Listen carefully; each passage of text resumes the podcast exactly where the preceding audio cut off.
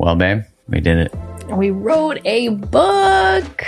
Yeah, man, it's it's actually surreal to even think about uh, that we wrote a book, had a baby, got married, not necessarily in that order.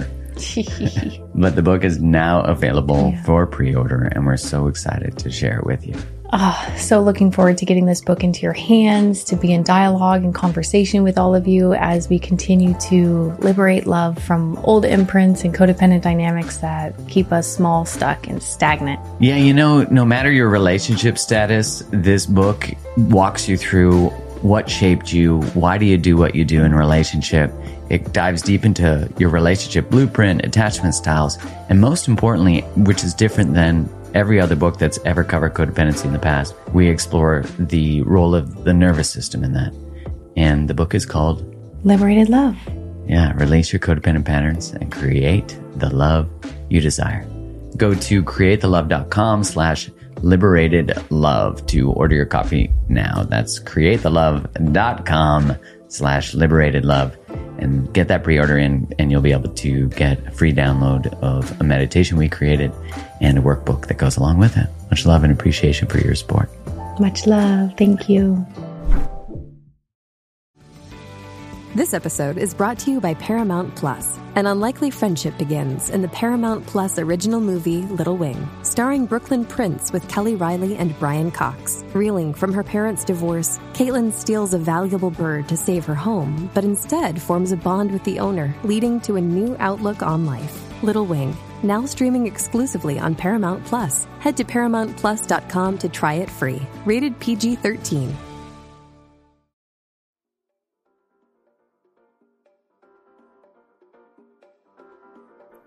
Hi, I'm Mark Groves. I'm a human connection specialist and founder of Create the Love. At an early point in my life, I became obsessed with understanding relationships, the intricacies of how people connect. And through this exploration, I have created a life and a business dedicated to learning out loud and exploring how we interact with each other and the world. This podcast brings the world's top thought leaders, spiritual luminaries, physicians, scientists, researchers, best selling authors, and health and wellness experts under one roof to discuss the good, the bad, the messy, and of course, the beautiful parts of the human experience. Welcome to the Mark Groves Podcast. I can't wait to dive in with you.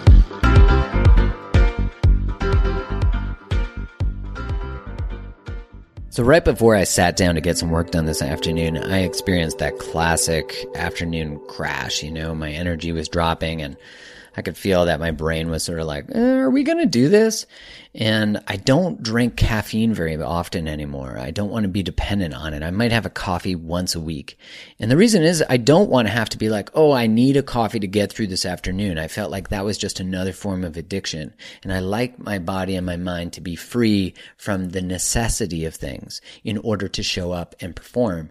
And so one thing that I've done in order to replace coffee and still get energy and also nutrition is I've been taking Organifi red juice. It's got 13 13 superfoods. It's fully organic. It's got no caffeine, just two grams of sugar that come from freeze dried berries.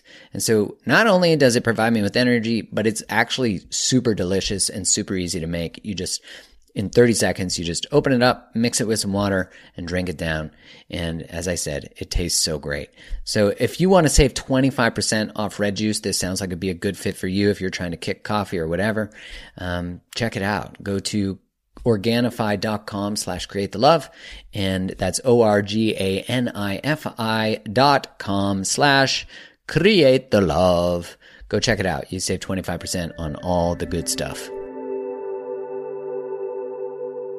Well, this is a time that I've been most anxiously anticipating, which is the return of the uh, phenomenal Terry Real. Welcome back, my friend. You're welcome, Mark. I feel like it's a revival tour. You know, this is hallelujah. well, you know, and I think like all second times, it should maybe you know rise above the first. And the first podcast that we did together had such a beautiful impact on me. I remember when you shared with me a conversation that you had with a friend where you prefaced it with um, first off, I love you, and that's not to be questioned. Now let's talk about the thing that complete, you know, that really um, planted a seed in me that I really appreciate. So I'm excited to dive in. Oh, thank you. Yeah, that that is the concept. I'm, I'm going to talk about that again. I call that soft power or loving power. Uh, the first thing I want to tell you is I love you. Mm. Uh, this relationship is superb. Uh, and I'm so pissed off right now, I could throw you through the window. well, it's nice because the preface of the first sentence says we're safe and love's present and let's let's navigate these deeper waters. Let's get into it and and not saying like love is the absence of conflict, but it is in a lot of ways requires that foundational preface of safety, you know, I, I think in a lot of ways. So curious your thoughts on that. Well, let's get right into it. Let's dive Look, in. as you well know, I have been writing about what patriarchy does to us men, what patriarchy does to our relationship to ourselves, what patriarchy does to relationships for over 30 years. This new book is about that, and it's also uh, about what I've come to call the toxic culture of individualism. Mm-hmm. Uh, we'll get into that. We're thinking like an individual instead of remembering that you and the person you love are a team. Mm-hmm. What that what that is kind of knee jerk response of you versus me.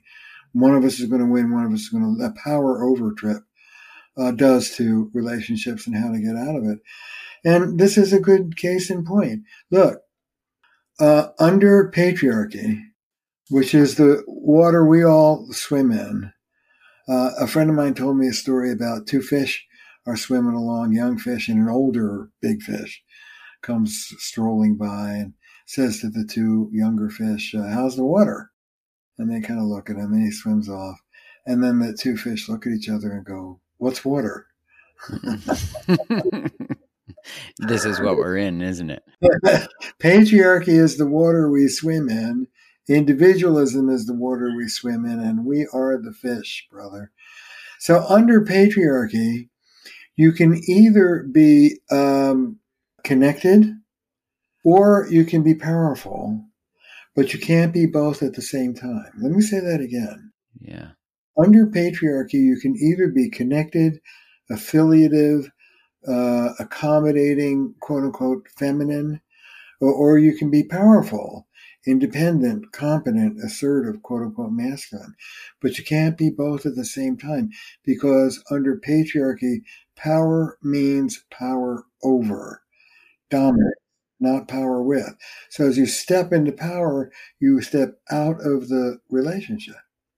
And one of the things you've heard me say before is as a couples therapist, leading men, women, and non binary folks into intimacy in my book is synonymous with leading them out of patriarchy. Patriarchy isn't built for intimacy. It's built for production and consumption and war. And um, leading men into uh, intimacy moves beyond the defaults of our culture. To wit, as we say in academia, to wit, uh, I talk about loving power, soft power, and I teach this to both men and women. It's particularly useful for women these days. Cherishing your partner and cherishing the relationship in the same breath. I love you, man. When you just called me a fat, stupid pig, you sent me to the other side of the room. Now I want to be close to you. Can you like say you're sorry and make some sort of repair on that? So that I don't stay on the other side of the room and I can enjoy being close to you again. Who the hell talks like that? Right. No one. You have to be taught to talk like that because in our individualistic culture, you either serve the relationship or you stand up for yourself, but you don't do both at the same time. And this is a new world order. It's called learning to be relational. It's a new way of being on the planet. That's interesting. So couple things that I hear you saying. One, that the what is at odds is when you are existing in the frame or the paradigm of patriarchy it is it inherently creates a hierarchy so you can't be relational and the second part which i definitely want to learn more about is this that that you are either in in protecting your sort of individualism or working towards the connectivity. And what i what i would imagine we're striving for and i want to hear more about this is to have individualism and connectivity if that can mm-hmm. coexist and what does that look like? It looks like strong love. It looks like uh, uh, loving power. It, it looks like the difference between saying hey mark don't fucking talk to me like that versus saying, hey, listen, man, I want to hear what you have to say. Could you tone it down so I can listen? Mm. Two ways of saying the same thing. But one's all about me, me, me, me, me, standing up for me. And the other is in the service of our relationship while still standing up for me. Yeah, it's interesting because I would think the first one uh, about saying, like, don't fucking talk to me like that. We are certainly, and I, I would say that I experience when someone is like defensive in that space or uh, they think that the the boundary or the request has to be this assertive aggressive yeah. thing which in some cases i'm guessing it probably does. Not really. Yeah tell tell us more then yeah. You know I, I have been privileged to work with a bunch of half of hollywood is in my caseload these days. It's pretty fascinating. And um, uh, there was I love the story. A guy was walking down the street with his with his child, this this we'll say son, and uh, the paparazzi were in, in, his face and in his little son's face. And the guy is in 12 step recovery. Uh, he's an alcoholic in recovery. And he recognized one of the guys sticking the camera in his son's face from a meeting. Mm. And he looked at the guy and he said, Hey, you know, you're in 12 step, I'm in 12 step.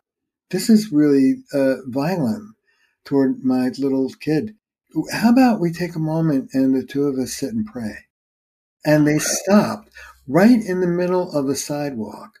And they took 60 seconds and they took each other's hands and closed their eyes and prayed. And it completely diluted everything. And I called this guy, my client, uh, years later. He said, Oh my God, it's so synchronistic that you called. I said, Why? He said, It's my birthday. And the paparazzi that I prayed with sent me a birthday cake. Oh, what? Yeah, I imagine every celebrity is dreaming of getting a cake and not harassed, you know? I mean, but he earned it. Yeah. Because because he went to that higher consciousness. I call it mm-hmm. the wise adult uh, part of us.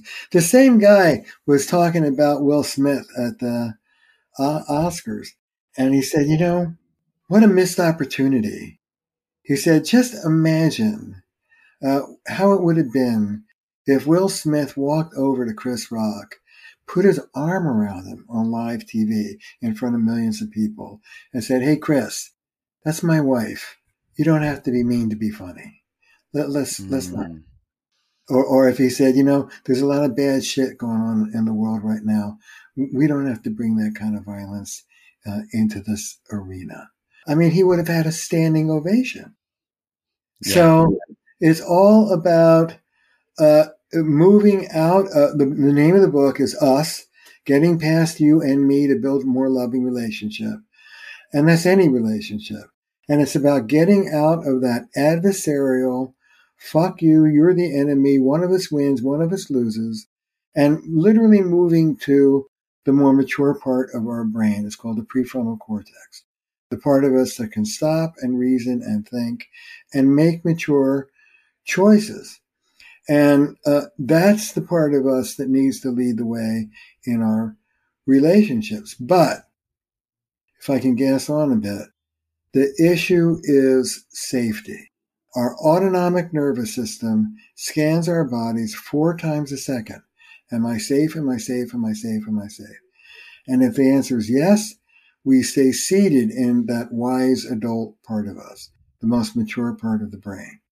But if the answer is no, I'm in danger, boom, that part shuts down. The more primitive parts of our brain light up. Our endocrine system pumps stimulants into our as fight, flight, freeze, or fix. You are in knee jerk response. You're going to run. You're going to take the sucker out. You're going to get down on your knees and plead with him. You're going to try and uh, play dead and hope it goes away.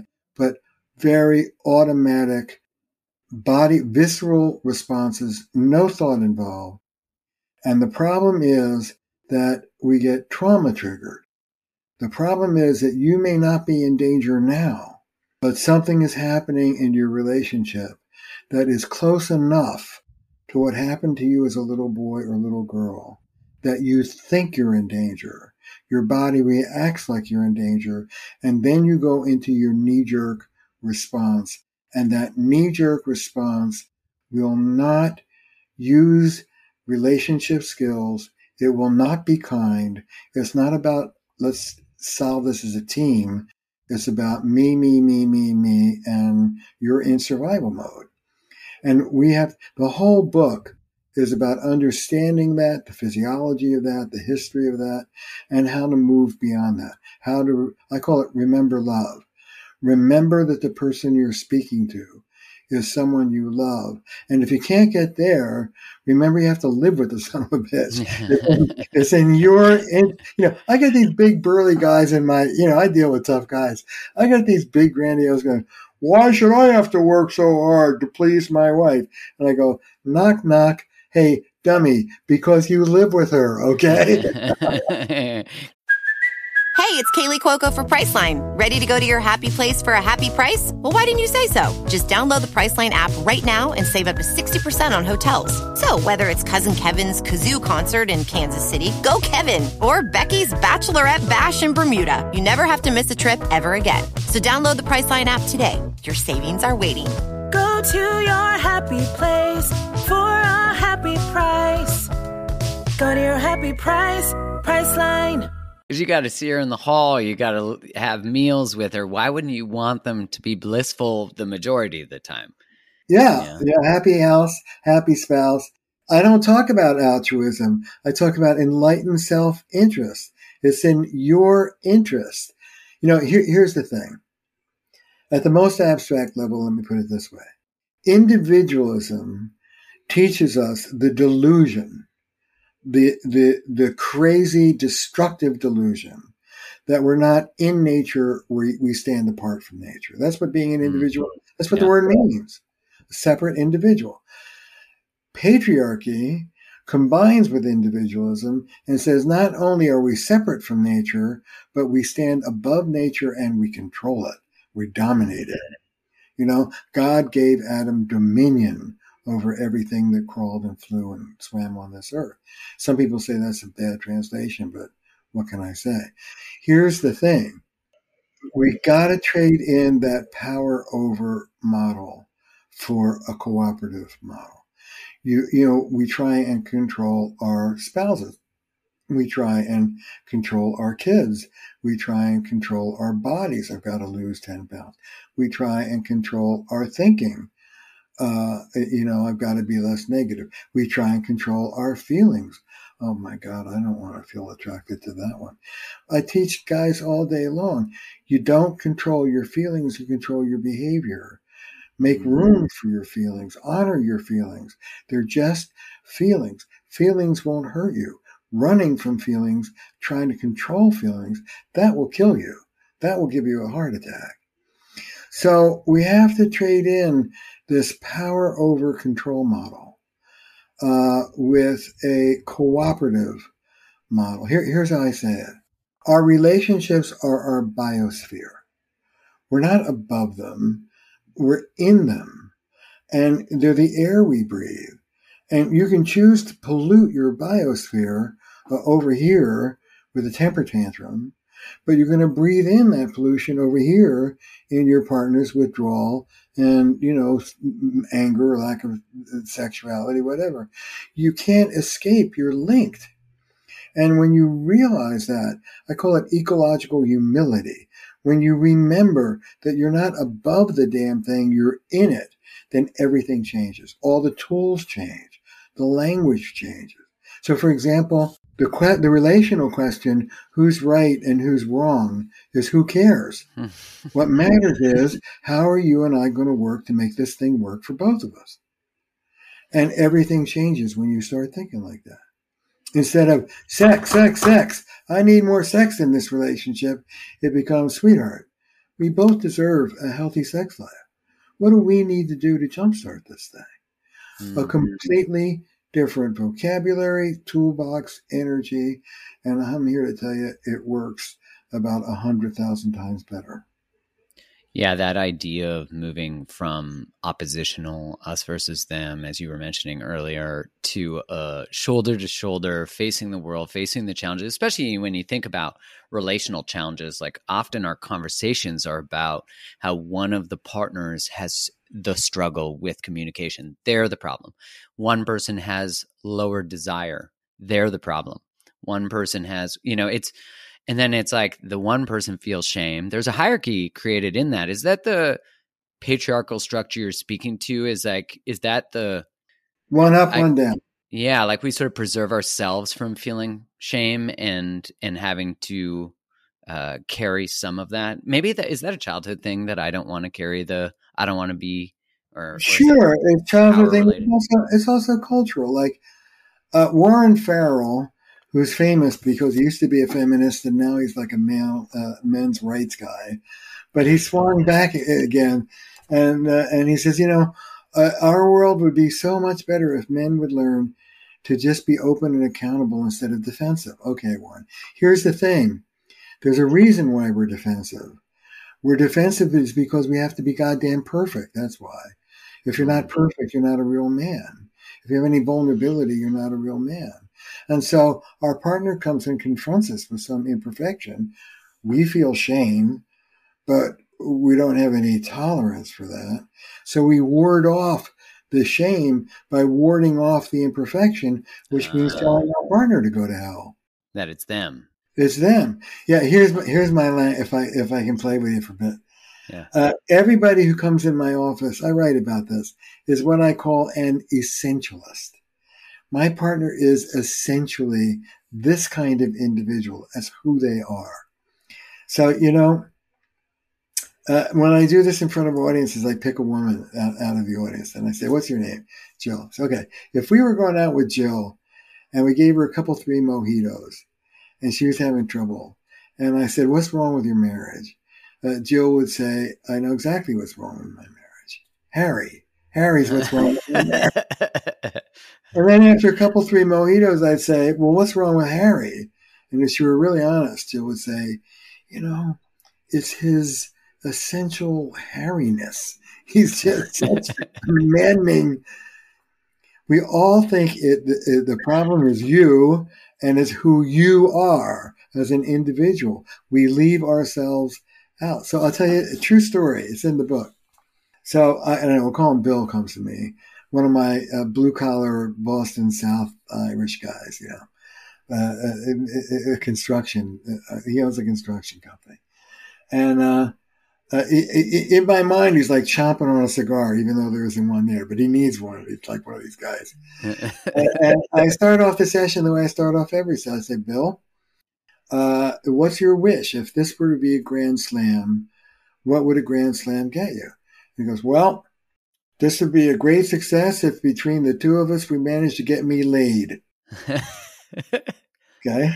All right. Uh, yeah. So a brilliant therapist, they go, so your sex life isn't quite what you want it to be. Sigmund Freud. He says, uh, no, it's terrible. We haven't had sex in blah, blah. What's wrong? Well, what's wrong is Clarice. And what's wrong with Clarice? Well, she's just a cold person. She comes from a cold family. I'm from a big Italian family. We yell, scream, make love on the kitchen table. She like is one of the frozen chosen, high wasp, Boston Yankees. Frozen chosen. I've never heard that. Uh, high wasp, you know, Boston family, Yankee. Wouldn't know a feeling if it felt. No, she's just a cold person. I bring in Clarice. I go, Clarice, your husband isn't very happy with your sex life. I know, I know. I'm a frigid bitch, right? Excuse me? Clarice is not so uptight as uh, Bill says she is. yeah, well, we haven't had sex. In, well, why not? Well, he's a shitty lover, man. He has premature ejaculation. He's had it for 20 years. He won't do anything about it. He has no interest in my needs or pleasing me. Every time I try and talk about it, he bites my head off and just has a, a who needs it? Oh, okay. I bring Bill back in the room. And, and Mark, here's what I say to him I go, Bill, I've got great news for you, man. and the news I have to give Bill is the news of relationality, of connection. It's what every good couples therapist knows. Bill, you and Clarice are on a seesaw. You're like a 500 pound guy on one end of the seesaw saying, could you get that skinny broad down from there? And you've tried everything you can think of to get her down. And here's the great news. Get up.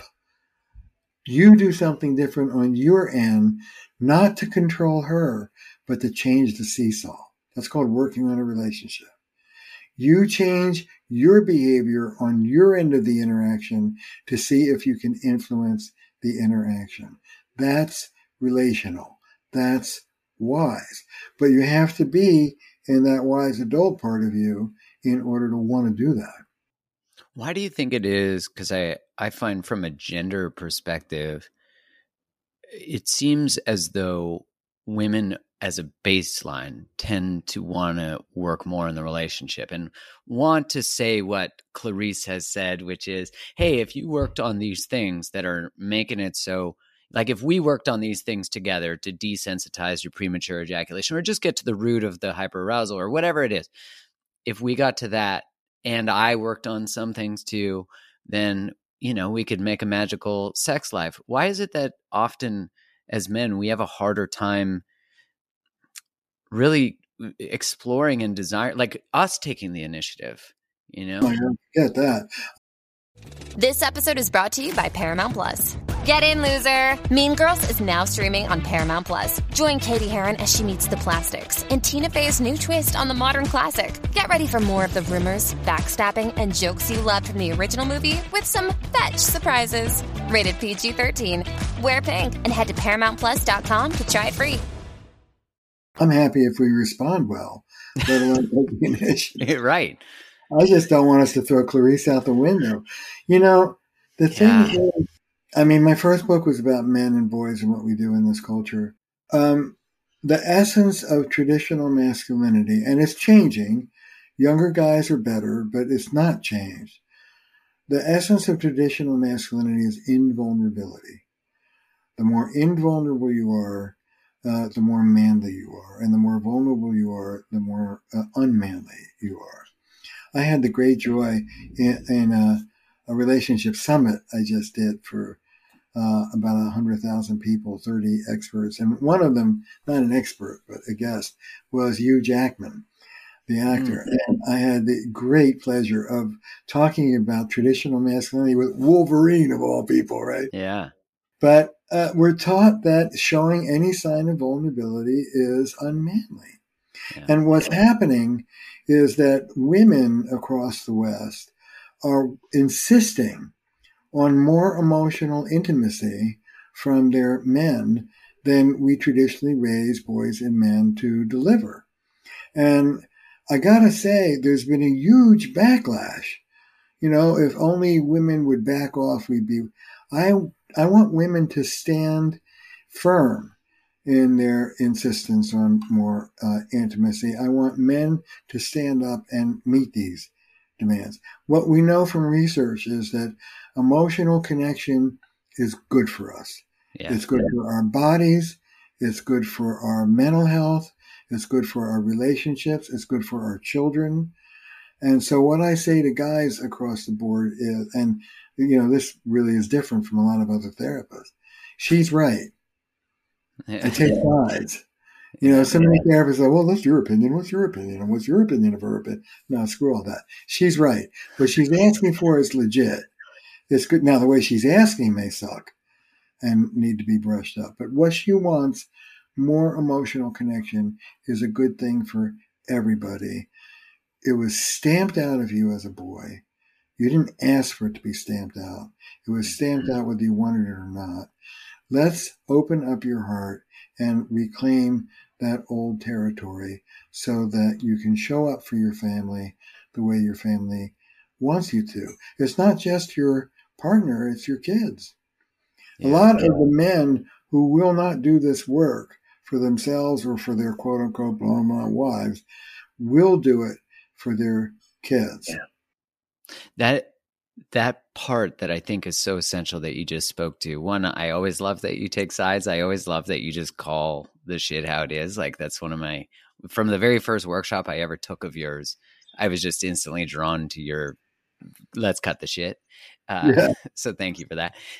Um, that part that you pointed out that I think is so essential is the acknowledgement of the crushing of that like the acknowledgement that of the grief and the rage that perhaps lives in this space of what my because i experienced this that and i had to put words to it eventually but was that what my partner and what relationships most needed from me was the very thing i was told to not yeah. feel right so like claiming vulnerability and emotionality is such an act of rebellion against like you are the perception is i'm trading in my masculinity for this rather than you're ah. actually right rather than you're broadening it you're expanding it you're actually decoupling. yeah you're decoupling these things which they should always be decoupled you know like i remember i had a woman in an audience one asked me like well you know how do I teach my son that it's healthy emo- masculinity to be emotional? I said, well, don't teach him that they're connected. like they, they're not. And I just, I, I just am so important to me that the, the male is at least acknowledged in the challenge of that. Like that, that goes against the very essence of the education. Yeah, it does. And that's why I say leading men and women into intimacy is leading them into new territory that's leading them beyond the culture at large, yeah. the, the, the, water we're swimming in. But I like new territory. Let's go for it. You know, we never wanted more uh, it, it, than we want right now from relationships. Yes. Our, our grandparents didn't care about all this shit. You know, definitely they, not. They, they, didn't want sex in their 70s and they didn't want long walks on the beach, you know, heart to heart. we, we have grafted a lover relationship onto marriage yeah. for the first time in history. We want to be lifelong lovers. Okay, well, we need the skills that this culture doesn't teach us in order to pull that off. You have to know how to assert yourself without torching your relationship. You have to know how to negotiate.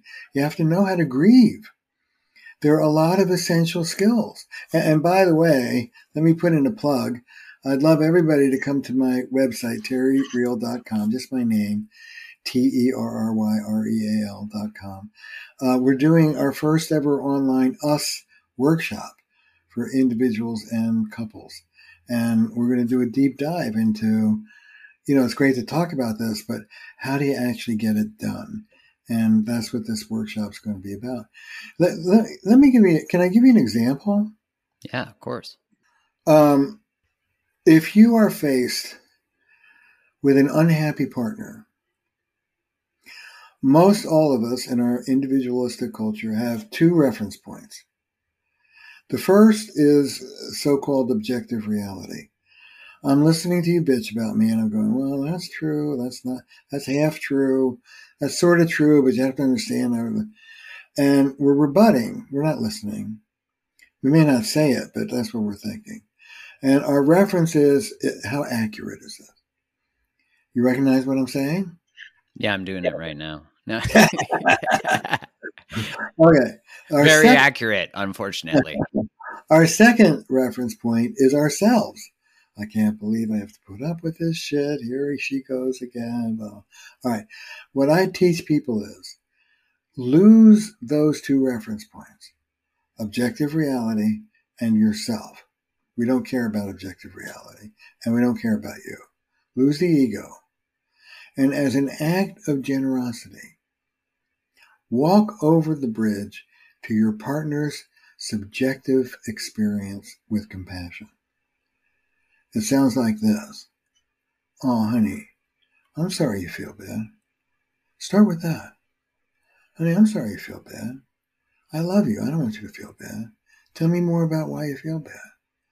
And if you really want an A plus, it goes to, yeah, I could see how you might feel like that. Man, that's water in the desert. I can see how you might feel like that. And then the $10,000 question. Is there anything I can say or do that would help you feel better? That's called mm-hmm. repair. All relationships are an endless dance of harmony, disharmony, and repair. We don't teach people how to make repair. We don't even acknowledge that disharmony exists. We say a good relationship is all harmony. Bullshit. Harmony, disharmony, and repair. How do you get back to being close with each other again? You know, the first thing you have to do is remember that you want to. Remember that it's more important to bring your partner back into repair with you than to prove your goddamn point or defend yourself or control them or express yourself. These are all agendas of the adaptive child part of us, not that wise adult. So if you're tr- the, the the fly in the ointment is when you move from harmony to disharmony, most of us get triggered. We lose that wise adult, we move into the adaptive child, and it's that knee jerk, aggressive, defensive response. So the first thing we have to do, and that's what this book's all about, is cultivate the skill in those heated moments of taking a breath, taking a break, taking a walk around the block if need be. Get yourself back centered into, right, I am here because I care about my partner. I am talking to make things better between us. Okay, now I can open my mouth. And if you're not there, I have great advice for everybody listening. Shut up. Don't try and solve your problems from your adaptive child triggered part. Here's the thing that part of you will never use intimacy skills. That part of you doesn't care about intimacy, it cares about self protection. Mm. I, I, have a saying you can be right or you can be married. What's more important? you, you ask this adaptive child part, I go, right, more important, down the line. yeah, divorce, here I come. I'm right, though. Yeah, right, right. And divorced. Right. Yeah, I say that. You can be right in your marriage and do nothing wrong. Never be offensive, never lie, never cheat. Just be right 100% of the time and you'll be divorced. insufferable. When you put it that simply, too, it, it it speaks to how, and you said this earlier too, that we're not taught this part, like these essential parts. And I find too, what's fascinating is that, and I, I don't know why this is, but it seems as though we often see the conflict between our parents, but not the repair between our parents. And yeah Eh, what an essential skill. You know, even for a parent, I remember I have a very memorable moment where I was at a carnival with my mom and my brother, and my mom, you know, those exorbitantly priced games that you can never actually win. Yeah. And my mom, I did this one where you had to throw a softball in a basket, and the basket just shoots it right back at your fucking head, and it never lands and stays in the basket. And my mom got like upset that we had spent that amount of money on this game that I wanted to play and then I didn't win. And I was probably like nine or 10.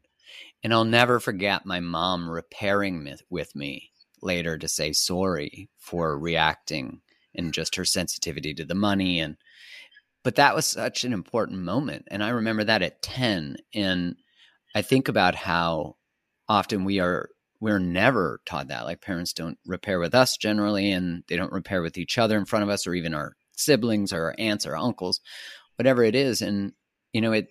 You spoke too about the structural parts of relationship and the world. It sounds to me like this reorganization that is being invited, that you're inviting in this book, is how we relate to everything. Like this patriarchal structure is I'm dominant over. And I remember listening to the anthropologist Wade Davis, and he said that we we believe that technological achievement is sort of the ultimate act of mm-hmm. human mm. evolution, but we couldn't mm. be further from the earth. And I think uh, about that, you know. You know, I, I, actually end the book talking about uh, an anthropologist, Mircea Eliade, who studied uh, metalworking in uh, indigenous cultures and in early in the early West. Alchemy grew out of metalworking, and science grew out of alchemy. Mm-hmm. Uh, so he studied it as an early uh, relationship to technology.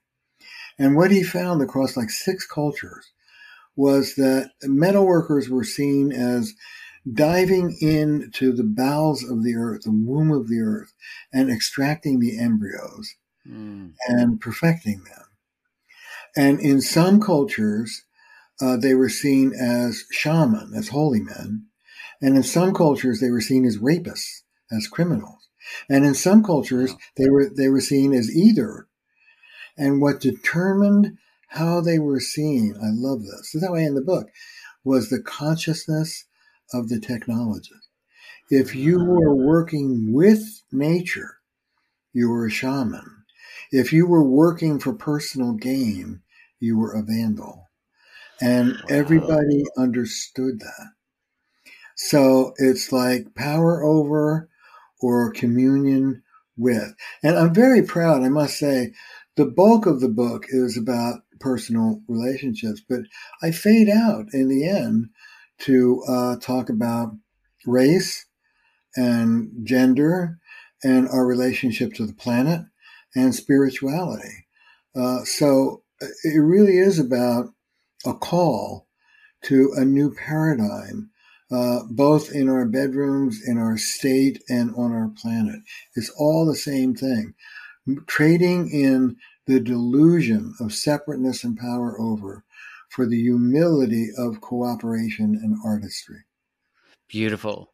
It think it makes me think of as the alchemist of our relationships, the technology that we can use is the skills of repair. Like that it is communal. That is the communal use of relationship. And I feel like once you re-enter that sacred space with other, you are in in that moment you're in sacred space with self too because of the way that you're being. Beautiful. Beautiful. That's exactly right. And i tell people i talk about relational integrity. You know keep your eyes off a result. Uh, on tuesday you behave with maturity and skill and love and wisdom and your partner uh, behaves back and that's great. On thursday you stay centered in your adult self they're in an immature part of them and they're having none of it. And you don't go into the mud pit with them. Okay. That's not a great day for your relationship, but it's a stellar day for you mm. as part of your spiritual practice to realize that. And it's good couples uh, hygiene. I have a saying in close relationships, uh, everybody gets to go crazy, but you have to take turns. Someone needs to hold the fort. Uh, well, I'm thinking of the other day. I had a Kylie and I had a conflict, and I could feel my child self just wanting desperately to be right and to get her. I was like, So when you're doing that, this is what I'm experiencing. Like, I think this is true, uh, and you're just not aware of your intention. And she was like, That's 100% wrong, and I'm 100% aware of my intention. Thank you, though. And I was like, Yeah, she's actually right. Like, in my head, I'm like, she's right. I don't want her to be right. And I was like digging deep into the yeah, right. spiritual essence of my soul. And I was like, you're right. I'm sorry. And you do know your experience best. I'm sorry for trying to put my experience, my hope, because you would be wrong if you yeah, right. my and it was a really nice moment because what I always experience when I dig deeper into the very crevasses of my uh, intention to want to have connection over being right is that I always experience such a deeper sense of connection with her, but also me. Like there's yeah. something buried below the depths of that humility there's like a softness. I, I, don't know how to even put it into language. Where I what I'm most terrified of is that experience, and yet in that experience is where I find the most beauty and grace. Vulnerability is where it's at, man. The courage to be vulnerable yeah. and be a human being and drop all this armor and all this pretense of how strong and needless and wantless and perfect you are. You know, I probably said this on the last show I said everywhere about men uh, running away from our vulnerabilities is like running away from our rectums. Uh, it, has a, a way of following you wherever we are vulnerable. Human beings are vulnerable. And more than that, we connect to each other through vulnerability. Men have been sold a bill of goods.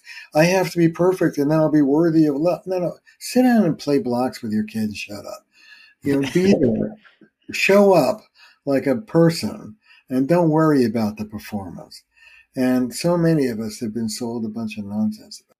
Amen. So in this reorganization, because this is what I, you know, I I think we all aspire to do what you're saying. I think I, I'll try to speak for you, the listener. We aspire for it, but I feel like there's a like in your experience, what are the greatest objections or fears that come up, both conscious or unconscious, and how do we sort of move towards uh, what you're asking? I'll tell you what. I'll, I'll give uh, our listeners a concrete tool. Here's the tool that I tell people uh, uh, when it comes to. Well, first of all, let me give you a map. I talk about relationship jujitsu. The way we handle conflict in the West is, is, like, you know, the rumble in the jungle. You give me your best shot. I give you my best last man stand. Uh, okay. I like the East. The way it works in the East is somebody comes at you, you move a quarter of an inch out of the way, give a little flip, and they're up against the wall. you don't you don't oppose the force, you you duck under it. You know, I say to particularly guys, you don't stand up and take the wave full in the chest. You duck under it and come out the other side. And what I want, particularly for men, is to replace this model of strength. God damn it, I stood up with elegance. Instead of, God damn it, I stood up for didn't let her get away with bullshit. It replaced that with, hey, you know, we could have had a fight for three hours and I made this slick move. I said, yeah, you're right. I'm sorry. And we were done in five minutes. Wow. Yes. Wasn't I cool? Yeah. Replace strength with elegance. Step out of the way and use your smarts, uh, not your brawn. And uh, it's a new model for all of us, but particularly for men. Lose well, the ego. But here's what I say. Here's the tool I promised you. Yeah. When you're in conflict and it's about standing up or yielding, and yielding just means, I'm sorry you feel bad, honey. Tell me, tell me what's going on. What can I do to make you feel better? Uh, you ask yourself this question. What is this going to cost me? See, if you want to send your kid to, you know, Summerhill progressive, progressive, ultra liberal school, and your partner wants to send your kid to like military academy, if you give in to your partner, that's a big cost. Maybe you're going to choose to dig your heels in and have a fight about that. Fair enough. I'm okay with that. But if your partner's saying, you know, boy, the tone you just used made me feel like you were really demeaning. And you're sitting there going, I didn't mean that rather than, I don't know what the fuck you're talking about, to say, I'm sorry you felt demeaned. That must have felt bad. I didn't mean that. Is there something I could do to help you feel more respected? Be, before you let go of your ego and make that relational move, that wise move, ask yourself, what's this cost me? And if the answer is it doesn't cost me anything but my stiff necked pride, then be, be, I talk to men in particular about what I call learning to be family men, learning to be generous gentlemen, particularly emotionally generous. What does it cost you to be a little more giving to the person you're living with? Feels like you're performing a pride exorcism with that tool. I think of that question, you know, and even in the context of the most recent conversation I had with Kai that I was sharing uh, the answer would always be nothing. Like to to to enter more grace, to just take a moment to acknowledge her experience, and actually to make it an agreement. Because there are times I would like her to exercise said quality, uh, but I find also like if I'm, you know, really speaking to our experience, Kylie and I's she is more gentle in communication. She is more forgiving. She is more if there was a she if it was just her communicating with her, it'd always be graceful and kind and generous. And it is generally that way with us. I just get a little more elevated and I have more defensiveness at the core of my child. Yeah, you know? well, you get triggered. Yeah, you know, and, and uh, there's nothing wrong. I call it whoosh uh, WHOS, you know, comes up from the feet. Look, I get triggered. I grew up in a violent uh, home, and I'm a fighter, and Belinda's a fighter. Uh, the issue is that you, not that you're going to control that triggering. The issue is let it wash over you, take a breath, and duck under it, get centered. Yeah. Th- This is my loving partner I'm talking to right now. What the fuck am I doing? You know, wait, W A I T. Why am I talking? Am I talking to to make points and drive her into the ground with my wonderfulness? Or am I talking to make things better? I'll tell you this this is absolutely true. Look, both Belinda and I uh, are uh, our adaptive child parts, our knee jerk responses fight. And we used to fight like cats and dogs early in our marriage. I mean, for days at a time, five, six days we fight. Nowadays, and we still will fight a little bit, few and far between, and it usually goes away soon. Nowadays, if we start to fight, we usually take a break, 20, 30 minutes, and, and then one or the other of us will come back. Uh, and it sounds something like this. It's absolutely dead true. Uh, I don't want to fight. Do you want to fight, honey? Uh, I really don't want to fight. I mean, you can fight, but you'll have that fight by yourself. I- I'm not interested. Li- listen, uh, what, what do you need? I'd like to exit this program. It would be, what, what, what do you need? And she'll go, well, you could say you're sorry that blah, blah, blah, blah, blah. And I go, yeah, all right. I, I'm sorry about that. And she'll go, well, what do you need? And I go, well, you can be accountable about blah, blah, blah, blah, blah. She'll go, yeah, okay. I, I, I, I, was, I was a bit of a jerk with that, that third blah there. Yeah. And uh, I'll say, okay, you, you want some tea? Yeah. Okay, great. And we're done. And what used to take five days takes maybe half an hour. And here's what I'm thinking. I want everybody listening to this to get this. Here's what I'm thinking. How do I want to spend my evening? Hmm. That's what I'm thinking. That's what I call keeping your eyes on the prize, keeping your wits about you. Do I want to spend my evening fighting with this woman? Or do we want to cuddle up on the couch and watch something cool on TV and, and eat some popcorn? I mean, it's, it's my night. What do I want to do with it? And keeping yourself centered in that uh, part of you that can, I call it keeping your wits about you. It's like, wait a minute, this is not the enemy. Wait a minute, I don't want to spend three hours screaming at each other. Okay, what do I need to do to diffuse this thing? Great, let me do it. It's like, hello, wake up, like dummy. it's your it's your evening. What do you want to do with it? Yeah, when you put it that way, it's a lot easier to understand. You know, like you said earlier, that, you know, you benefit by doing the relational work. You benefit by softening. You benefit by prioritizing your, you know, the repair. And you get an easier life. You get an easier relationship, you know, all the things. Happy, happy spouse, happy house. You know, I don't even talk about altruism. The minute it starts being about she wins, I lose, you're screwed. That's not the way to think about it. Take care of your biosphere because your biosphere will take care of you. You're in it. You breathe it. Use your smarts.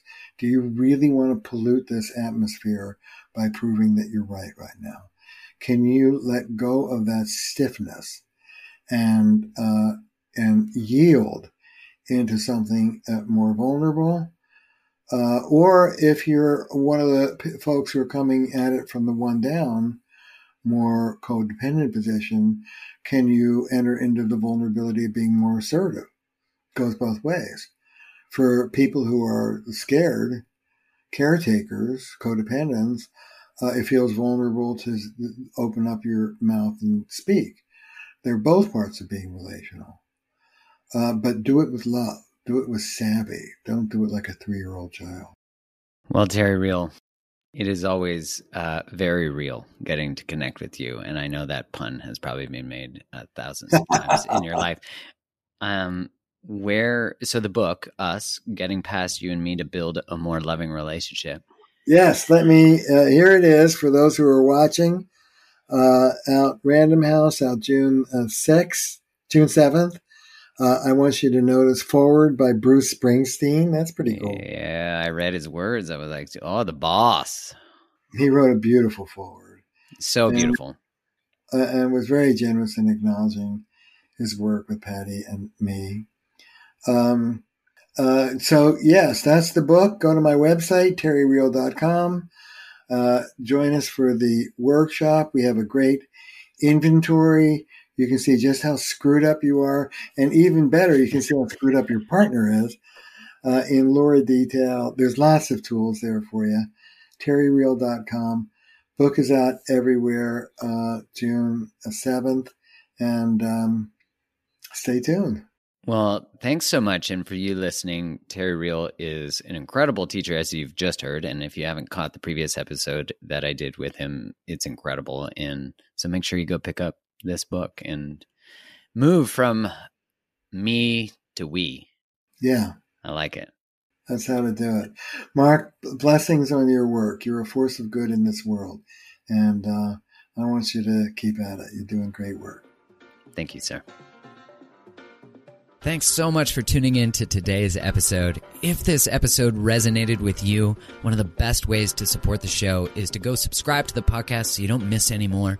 Leave a five star review on Apple Podcasts or wherever you listen to it, or share the episode with your community on Instagram or whatever social place you like to hang out.